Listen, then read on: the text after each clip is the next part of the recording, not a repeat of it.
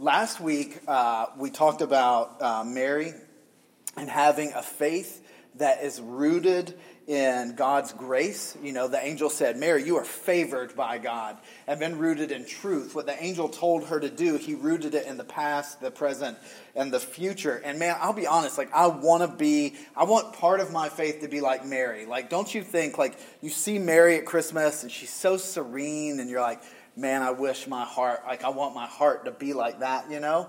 And I think about Joseph, and he's so humble, and he's got courage, and he's steady and obedient. I'm like, man, I want to be like Joseph. I want a heart like Joseph, courageous and steady, and willing to carry your pregnant wife all the way down to the other end of the country, like with a good attitude, we assume.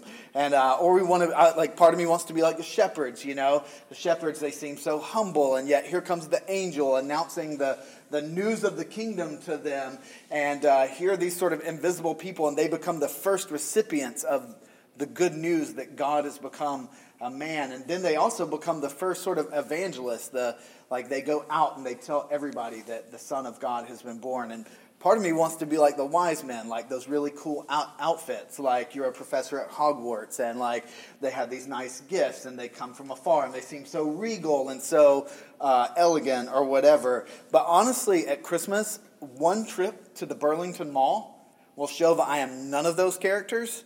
I end up being like a different character uh, in the story. And here's my here's our typical trip to the Burlington Mall. Have any of you gone up to that one or North Shore or any of those this uh, Christmas? Yep. So here's how it goes you have to make the decision when you're merging from 93 onto 95, and then also when you're getting off the highway at the mall. You have to make the decision which way you want to be a jerk. Do you want to be the jerk who goes all the way down and cuts someone off at the last moment? How many of you, that's you? You're the one who goes down and cuts off. Yeah, okay, honest, good. Or you can be the one who gets in the proper lane at the right time and then just curses everybody under your breath when they're cutting you off. Which of, yeah, okay, two hands for Lane, man. That was like, Lane almost went like Southern Hallelujah Pentecostal there on that one. Okay, so she's that one. So now you're, you're getting frustrated because you're either getting cut off or you're having to cut someone off. And then you get into the mall and in the parking lot, and now you got to find a space. And I think it was easier for the wise men to go from modern day Iraq to modern day Israel and find the baby Jesus than it can be to find a space in that mall at Christmas at times. And so then you get that done. Then you've got to go, because we're originally from the South, we have to eat at Chick fil A. It's Christian chicken, and it is a requirement if you go to the Burlington Mall to go to Chick fil A. And so you got to deal with that line. All the other restaurants have three people in them. Chick fil A will have a line 30 people deep, and they've got this maze that you have to walk through, and you get your chicken. Then you've got to find a space. It was easier for uh, Mary and Joseph to find the manger that night than it is to find a seat uh, in that Burlington Mall on a Saturday. And now my frustration level is here. Like, I'm here. I'm definitely not serene, courageous, peaceful, humble, any of that. Then we get done eating, and now we've got to go buy gifts. And Natalie will say, says to me, hey, our niece, we got to buy a present for her high school boyfriend for Christmas. I'm like, why am I buying a present for that kid? Like, I don't, I don't know him. I'm pretty sure I'm not going to like him.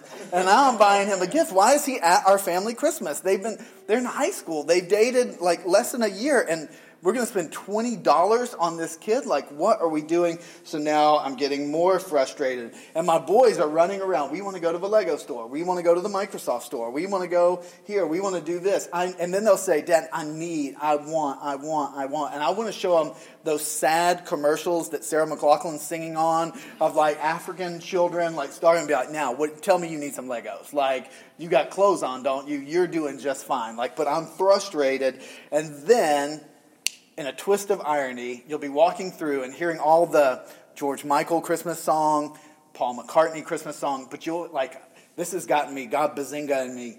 It's uh, you'll hear like Frank Sinatra singing Silent Night.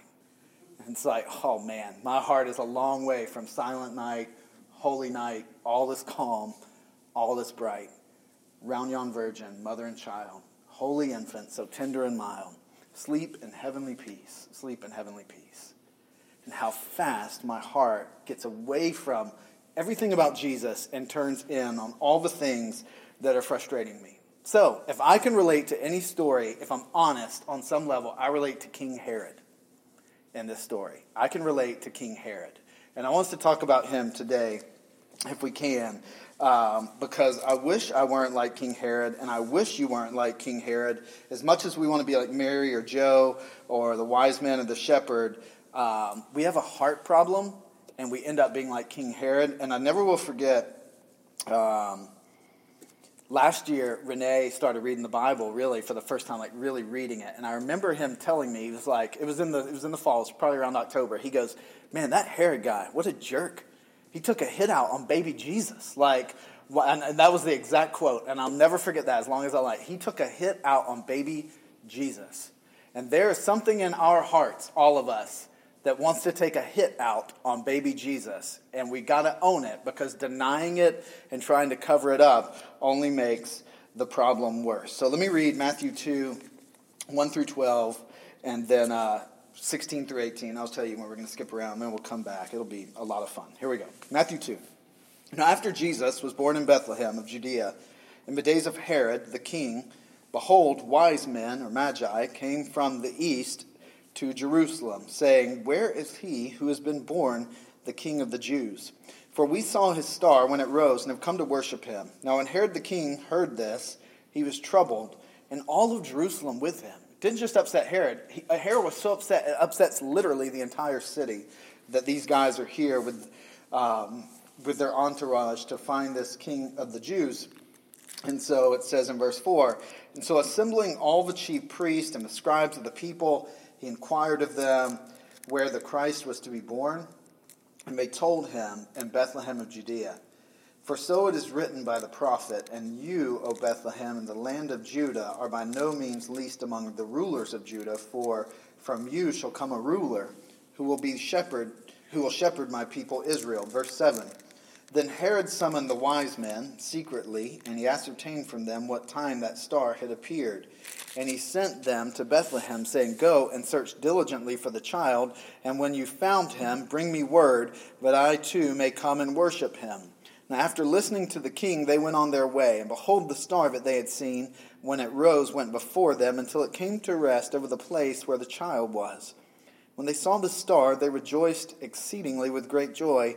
And going into the house, which is kind of weird because I always thought the wise men were there the night Jesus was born, um, but they probably weren't because Mary's in a house and our nativity sets aren't doll houses like they're little stables. And so this has happened sometime. They finally get there sometime after uh, Jesus has been born, and they find the family there in the house, and they saw the child, it says in verse 11, with Mary his mother, and they fell down and worshipped him. Then, opening their treasures, they offered him gifts of uh, gold and frankincense and myrrh. And being warned in a dream not to return to Herod, they departed to their own country by another way. Skip down to verse 16 if we can. Then Herod, when he saw that he had been tricked by the wise men, became furious, and he sent and he killed all the male children in Bethlehem and in all that region who were two years old or under, according to the time that he had ascertained from the wise men. So it's about two years later. Ballpark, they see this star, they decide they're going to go out on this trip, and they get to Jerusalem, they make their way down to Bethlehem, and it seems like because of the, the route that they would have had to have traveled, it's about two years, somewhere in that ballpark. Um, that it's been since this baby has been born. So uh, all the children who were, all the region who were two years older uh, under according to the time that he had ascertained from the wise men, then was fulfilled what was spoken by the prophet Jeremiah. A voice was heard in Ramah, weeping and loud lamentation, Rachel weeping for her children. She refused to be comforted because they're no more. It's genocide. Genocide. To wipe, I mean, like, when I read that, and I'm like, oh man, this dude's sick. What a crazy guy. And we'll talk about how crazy he is um, in just a moment. He is crazy. This is one of the craziest rulers ever. And yet, there is something in us, unfortunately, that can be a lot like this. So, let me tell you a little bit about Herod. Um, just a couple things. I'm going to tell you three things about Herod, and I want to kind of parallel it over to where we are and who we are. So, Matthew is writing this gospel. If you read the four gospels, Matthew, Mark, Luke, and John, they have four different, they're written to kind of four different audiences. Matthew, Mark, and Luke are very similar. Uh, Mark was probably written first, and then Matthew and Luke use parts of Mark's gospel, but they write it for different audiences, and so they're very different. So Matthew's gospel is written primarily to a very Jewish audience to show that Jesus is the King of the Jews, the promised uh, Messiah, which is a little different than Luke's gospel, for example, which is where we get the other traditional Christmas story, which is written to more of a non Jewish audience. And so it shows how Jesus is for the poor and the marginalized and sort of religious outsiders. And so Matthew, writing to Jewish people, uh, a very Jewish gospel, writes, and he calls Herod the king. He actually does it very intentionally twice. He says, Now, in the time of Herod the king, and Herod the king does this. And then he says very intentionally that the wise men are, have come looking for the one who's been born the king of the Jews. So you've got two kings in this story. You've got one king, Herod, who's the king of the region, and here's uh, he's actually a steward king of Israel. He's the king of the region. He's ruling that area of the Roman Empire. Um, and here's how he did it. In 37, he, he had aligned himself politically with Mark Antony, not the Latin pop singer, but like the other one who was with Cleopatra. He aligned himself with Mark Antony. And then in 37 BC, uh, Mark Antony and Cleopatra are sort of overthrown by the man who becomes Caesar Augustus. And he then switches his loyalty. He changes teams and becomes loyal to um, Caesar. And then at that point, he becomes the king of that region of the Middle East, where you see in the Mediterranean, you've got Europe here, Africa here, Asia here. He becomes the king of this entire region. But he's not the king of Israel for a very specific reason. In fact, he's a steward king. Now, last week we talked about that word betrothed and how the only other time I've heard of betrothed is in The Lion King. The only other time I've heard of the phrase steward king is in Lord of the Rings. In Lord of the Rings, uh, sorry for all you non sci fi nerds or fantasy nerds, let me just tell you about it real quick. There's a king in Lord of the Rings who's ruling an area, but he's not the true king because the true king has been prophesied. And this guy can't be him. He just can't. So he's what's called a steward king. He's sitting in the place of that king until the real king comes. And that is what Herod is over the Jewish people in the land of Palestine. He cannot be the king because the king has to come from the line of David.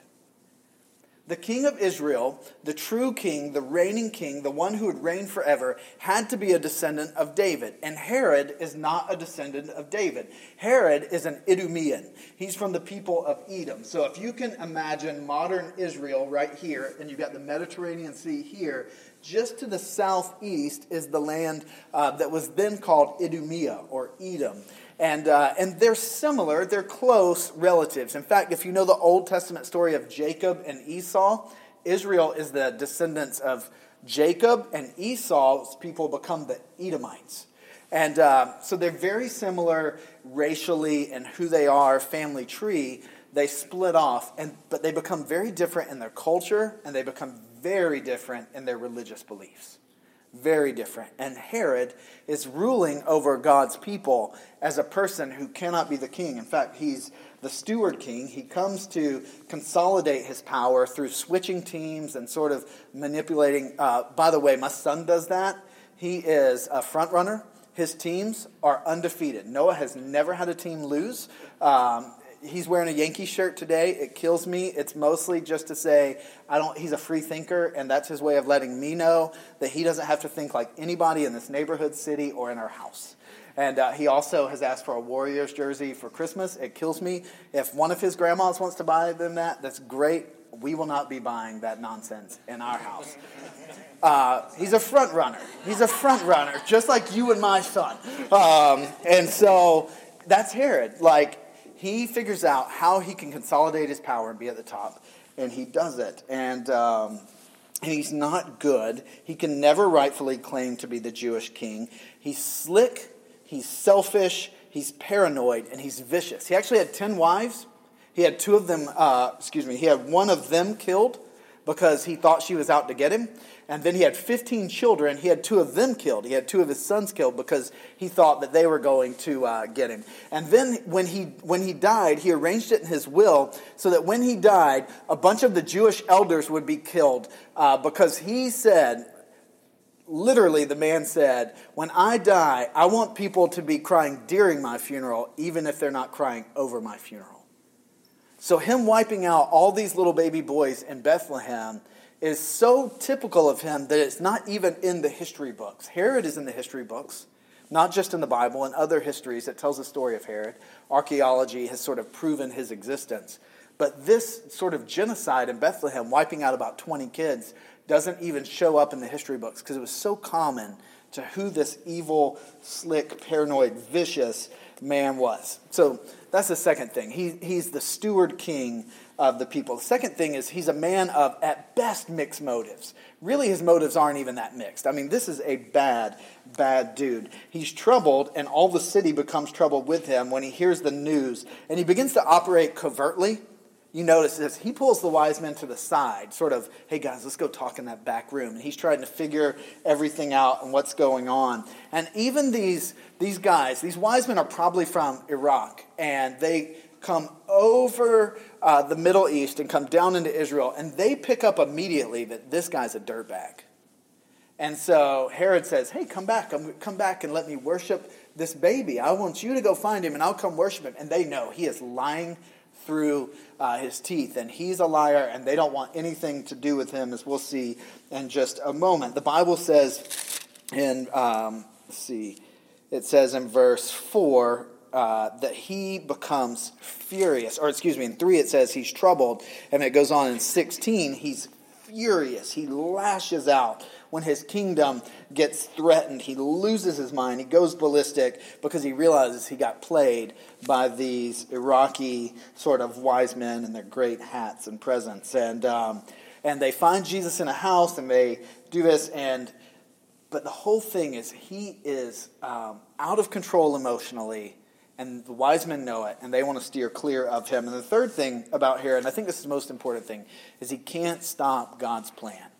God has a plan that is talked about from the first pages of the Bible uh, all the way to the last pages of the Bible. And so in verse 13, let me read you these couple of verses to, to sort of tie up how the story goes. It says, Now when the wise men departed, behold, an angel of the Lord appeared to Joseph in a dream and said, Rise and take the child and his mother and flee to Egypt and remain there until I tell you, for Herod's about to search for this child and destroy him. And he rose and he took the child and his mother by night and departed to Egypt and remained there until the death of Herod. This was to fulfill what the Lord had spoken by the prophet out of Egypt. I called my son. And it goes on in 19 says, When Herod died, behold, an angel of the Lord appeared in a dream to Joseph in Egypt, saying, Rise, take the child and his mother, and go to the land of Israel. For those who sought the child's life were dead. And he rose and he took the child and his mother, and he went to the land of Israel, and he ends up settling in the northern part of Israel just to keep cover. So Jesus is raised a refugee, by the way, in this time of refugees and immigrants. He's raised as a refugee and an immigrant in Egypt from a lot of his childhood. Pretty fascinating uh, in the kind of political climate that we live in. Uh, Herod, however, ends up dying uh, when Jesus is still pretty little. In about 4 BC, he dies. And uh, he dies of stomach cancer, essentially. Uh, historian Josephus, who was not a Christian, who was a Jewish historian, says basically that his guts were exploding within himself. He was in such a bad way and uh, he ends up dying a miserable uh, death. And it's only been recently that archaeologists have sort of found proof that he even lived. But God had a plan. So the amazing thing is that the steward king ends up being forgotten and dying early.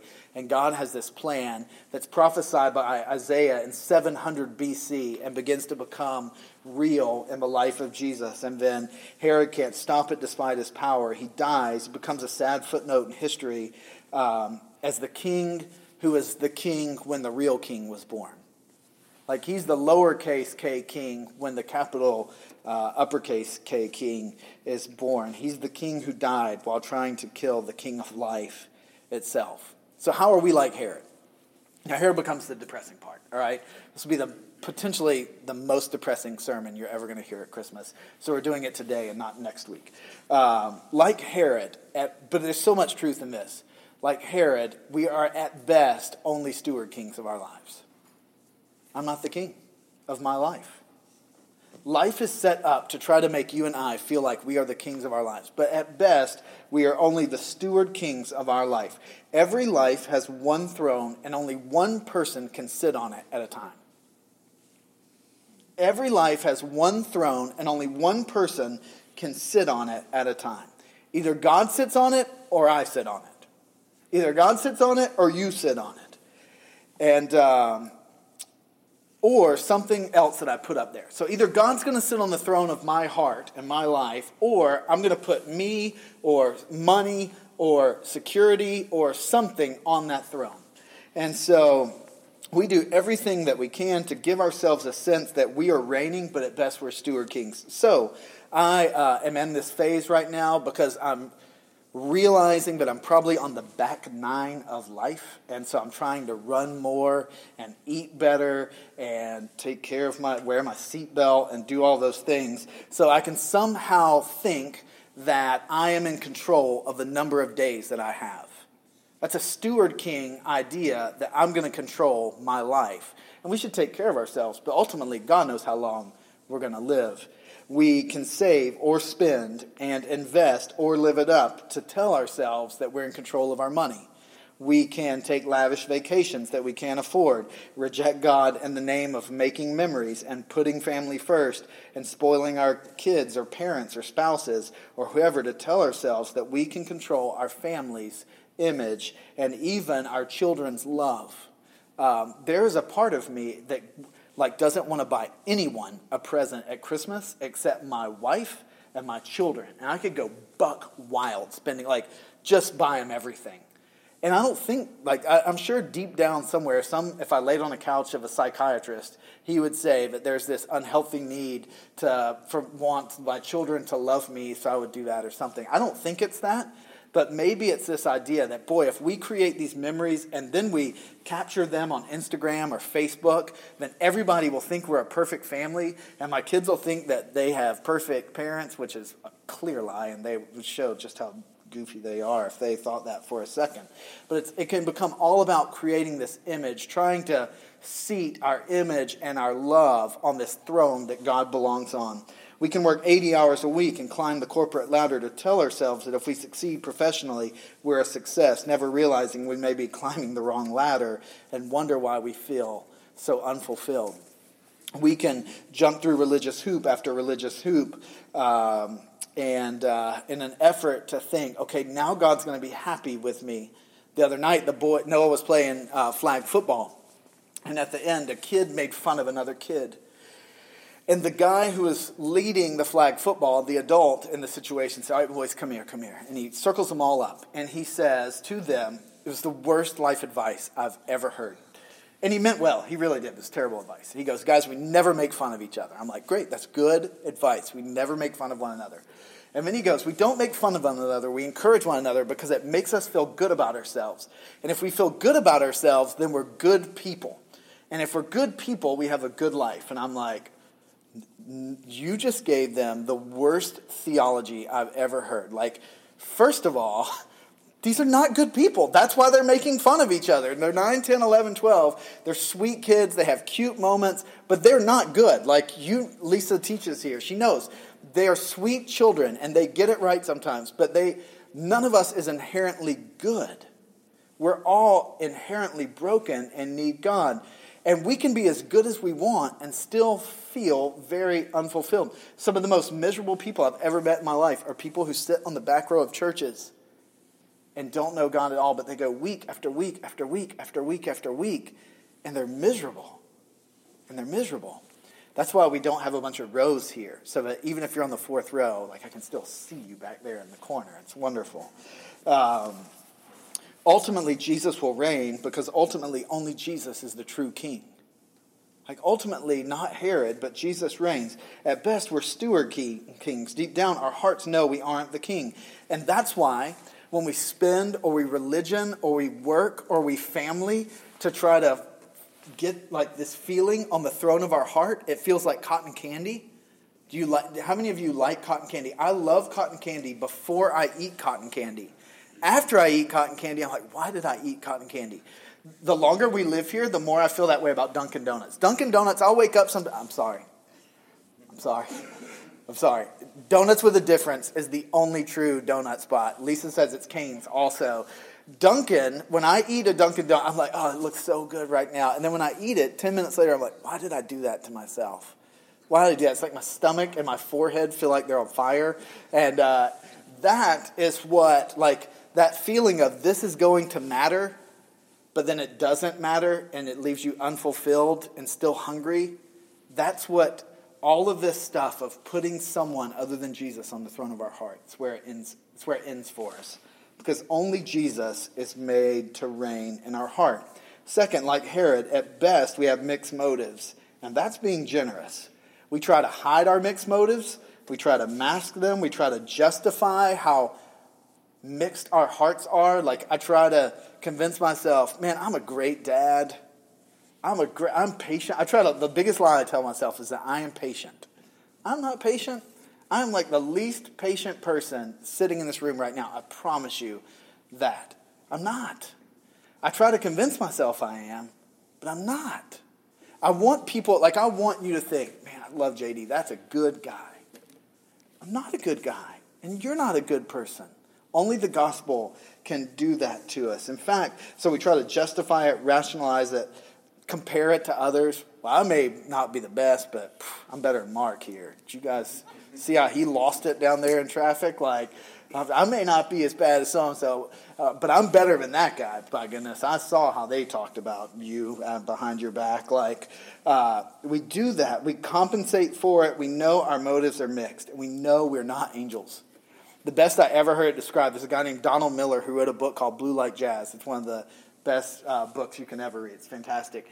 And he says that one year at Christmas, his mom had given him money, I think, to buy her a Christmas present and he bought her something that didn't cost that wasn't worth anything and it was thoughtless. And then he ended up spending the rest of the money on himself. And he says he sat there on christmas day and wondered if his family realized they were eating dinner christmas dinner with adolf hitler that he was he realized how evil he truly was in his heart by not doing something better for his single mom. We know we're not angels.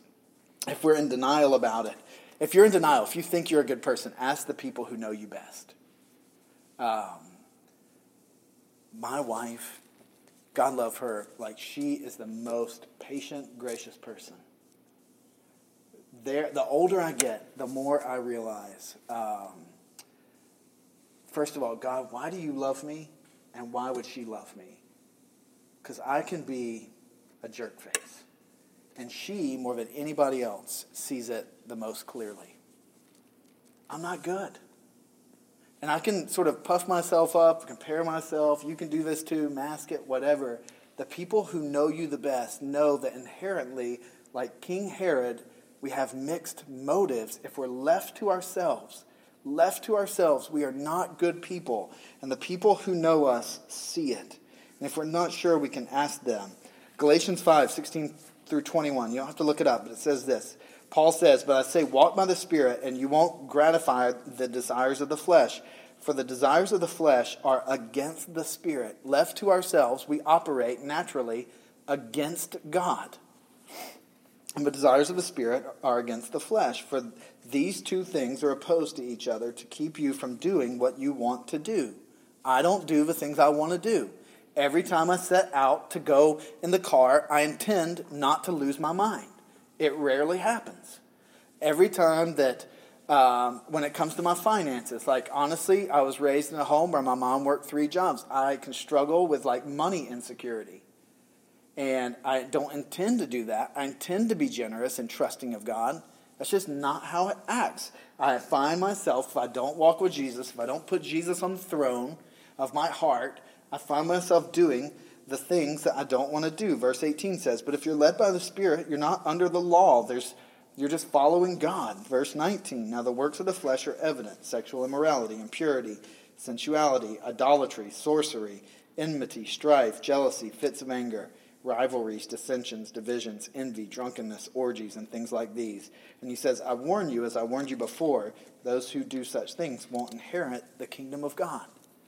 Because there's one throne and two kings trying to vie for it. There's a steward king of me and the real king of Jesus, just like Herod. And so I can't judge Herod. Oh, can I tell you the one time that I almost punched a church member's lights out? You want to hear that story real fast?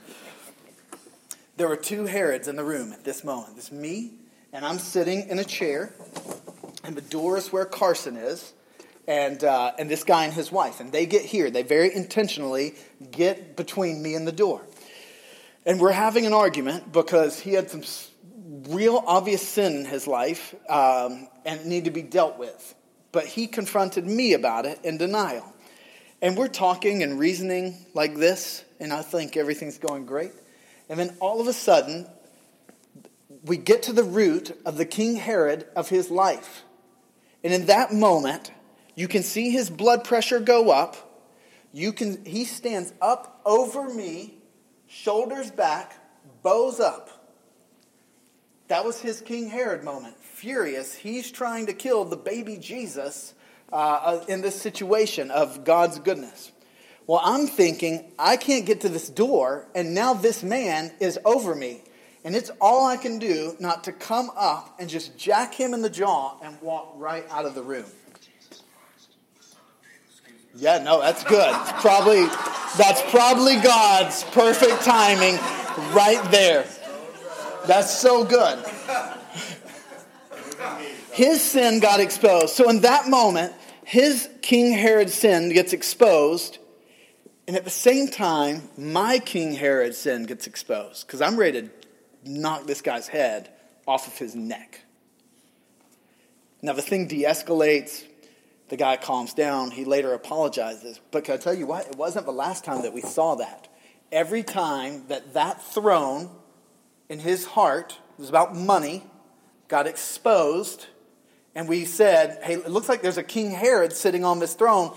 Jesus has to sit on this throne. He's the true king. He'd be ready to fight. Every time. Finally, they left because we said, they left our church because we said, dude, the Bible is clear about this. You are living in sin. You're wrong. You're justifying something that is sinful, and this is an idol in your heart, and it has to die. He didn't like it. And he went to a bigger church where he could hide and no one would ever confront him about a King Herod in his life because it was easier to try to act like a Christian with a King Herod sitting on the throne of his heart than it was to dethrone that Herod and let Jesus sit on the throne of his heart. And I'll be honest, I cannot judge him. There is no judgment because I got a dozen King Herods running around in my heart trying to vie for the throne of my loyalty my, uh, well, we'll go from there. So let me ask you what causes you to lash out? Who or what or where or when exposes your inner King Herod who wants to kill baby Jesus? We all have one. We all have one. We all have these little Herods that want to kill baby Jesus in our heart. And uh, maybe it's a situation, maybe it's a place, maybe it's a person, uh, maybe it's a relationship, a former relationship. Uh, maybe it's a time of day where you go Incredible Hulk in your heart. Do you remember Incredible Hulk? Like back in the day, he's a nice, mild mannered doctor. But if you got him, if you got him cornered or angry or feeling violated, he lost it. And there's something of that in our hearts whenever that throne um, gets threatened. And so the third thing, like Herod, However, we can't stop God's plan. And like Herod, everybody's going to die. And that's the crazy part of his story. Like Herod, God uses our brokenness and rebellion. God still accomplishes his plan. Without Herod, Jesus doesn't end up in Egypt as a refugee. And that's one of the signs, the dozens of signs, that show that Jesus was, in fact, the Son of God. Because the Bible said that this Messiah, the Savior, would end up being raised in Egypt. And he does. God uses that brokenness and rebellion. But unlike Herod, that doesn't mean that we don't need to repent of it right now. Herod by all accounts, goes to the grave having never repented, thinking that he was the king when in fact he wasn't. Like Herod, we all die one day. Unlike Herod, it is never too late. It's not too late right now for people to repent, to be changed. You and I have two options. We can be born once and die twice, or we can be born twice and die once. To be uh, born once and die twice means that we have one birth date, our physical birth date, and reject or delay Jesus. And if we die physically and step into eternity, we die physically and then we die eternally separated from God. We can be born once and die twice, or we can be born twice, have a physical birth date, and the day where John 3 says we're born again. We become part of God's family. Not that we become religious, but that Jesus literally sets up his kingdom in our life and heart. And then when that happens, we when we die physically, we don't die eternally. I've had the um, I've watched two people die in my life. First time I was 24, and a pastor told me that I worked for. He said, "Come on, you're going to go to the hospital. We're going to go watch a woman die today." They've removed life support. She did not know Jesus. And I watched her put up a fight as she was stepping out into eternity. I watched my father in law die as well. He did know Jesus, and he died so peacefully and so calmly. And I think that was why. I think that was what was going on. You die, you're born once and you die twice, or you're, or you're born twice and you die once. It's just how it works. We have little Herods in our hearts who want to kill Jesus. Anywhere we see lust for power, hunger for control, an effort to kill the life of Jesus, and lashing out when threatened, we see a little steward king, Herod. We can't, all right, if you're going to write anything down today, this is worth writing down. I didn't make it a slide, so I'm going to repeat it. And I'll post it on Instagram later. This week, Carson was like, You need to start making slides uh, and saying the one thing that people need to write down. And that was good advice. I just didn't get it done today. You cannot negotiate the terms of total surrender. You, we cannot negotiate the terms of a total surrender. See, when King Herod has to be dethroned from my heart, he cannot go to Jesus and say, okay, now this is how this transfer of power is going to happen. If Jesus is the king, Herod has to die. And he cannot negotiate the terms of his exit from the throne of your heart and my heart. We cannot negotiate the terms of total surrender and transfer of power. Herod must abdicate. Jesus is the rightful king. So, Advent, this Christmas season, is a time of looking back, remembering the birth of Jesus, fully human, fully God, as prophesied in the Old Testament, shared in the New Testament, articulated in the Chalcedonian Creed of AD 451 and in other creeds and statements of faith in church history. Advent is also a time of looking forward, remembering that the Bible tells us Jesus is coming again. The first time he came, he came as a baby, humble, helpless, and in need, undeserved, but dying a criminal's death, rising from the dead, then ascending to heaven. The next time he comes, he comes as an already reigning king. He comes in power, victorious, uh, ready to judge the living and the dead, examining those who've pledged everything to him, and judging those who've held out. So if you're here and you're not a Christian or you're not sure, like me, you have a Herod problem. The only difference between you and I, non Christian, today is that when I was nine, I gave Jesus permission to rule the throne of my heart. He became the king. Um, and you have not yet made that decision or you're not sure about it. So I have three questions and two statements for the people here who would say, I'm not a Christian. Here they are. One, is this baby God with skin on, as Christian as scripture says? Is that right there? Is that baby God? If you're a non-Christian, that's my first question. My second question is, did that baby grow up and die on a cross and rise again? And then here's a statement. If those things are true, and they deserve like thoughtful intellectual examination, if those things are true, he promised that baby grew up to promise that he would come again to rule and reign, and we will be judged eternally as part of his family or not. He says that he will forgive our Herod problem. So here is the question, the ultimate question for a non Christian Do you have a better plan for how you're going to stand before God than His plan, which is you let me into your heart to control your life, and I will give you peace when you stand before God one day. And if the answer to that is no, you don't have a better plan, may I encourage you to repent, to turn from your sin, um, to turn from your Herods, and turn to Jesus in faith and repentance and total surrender.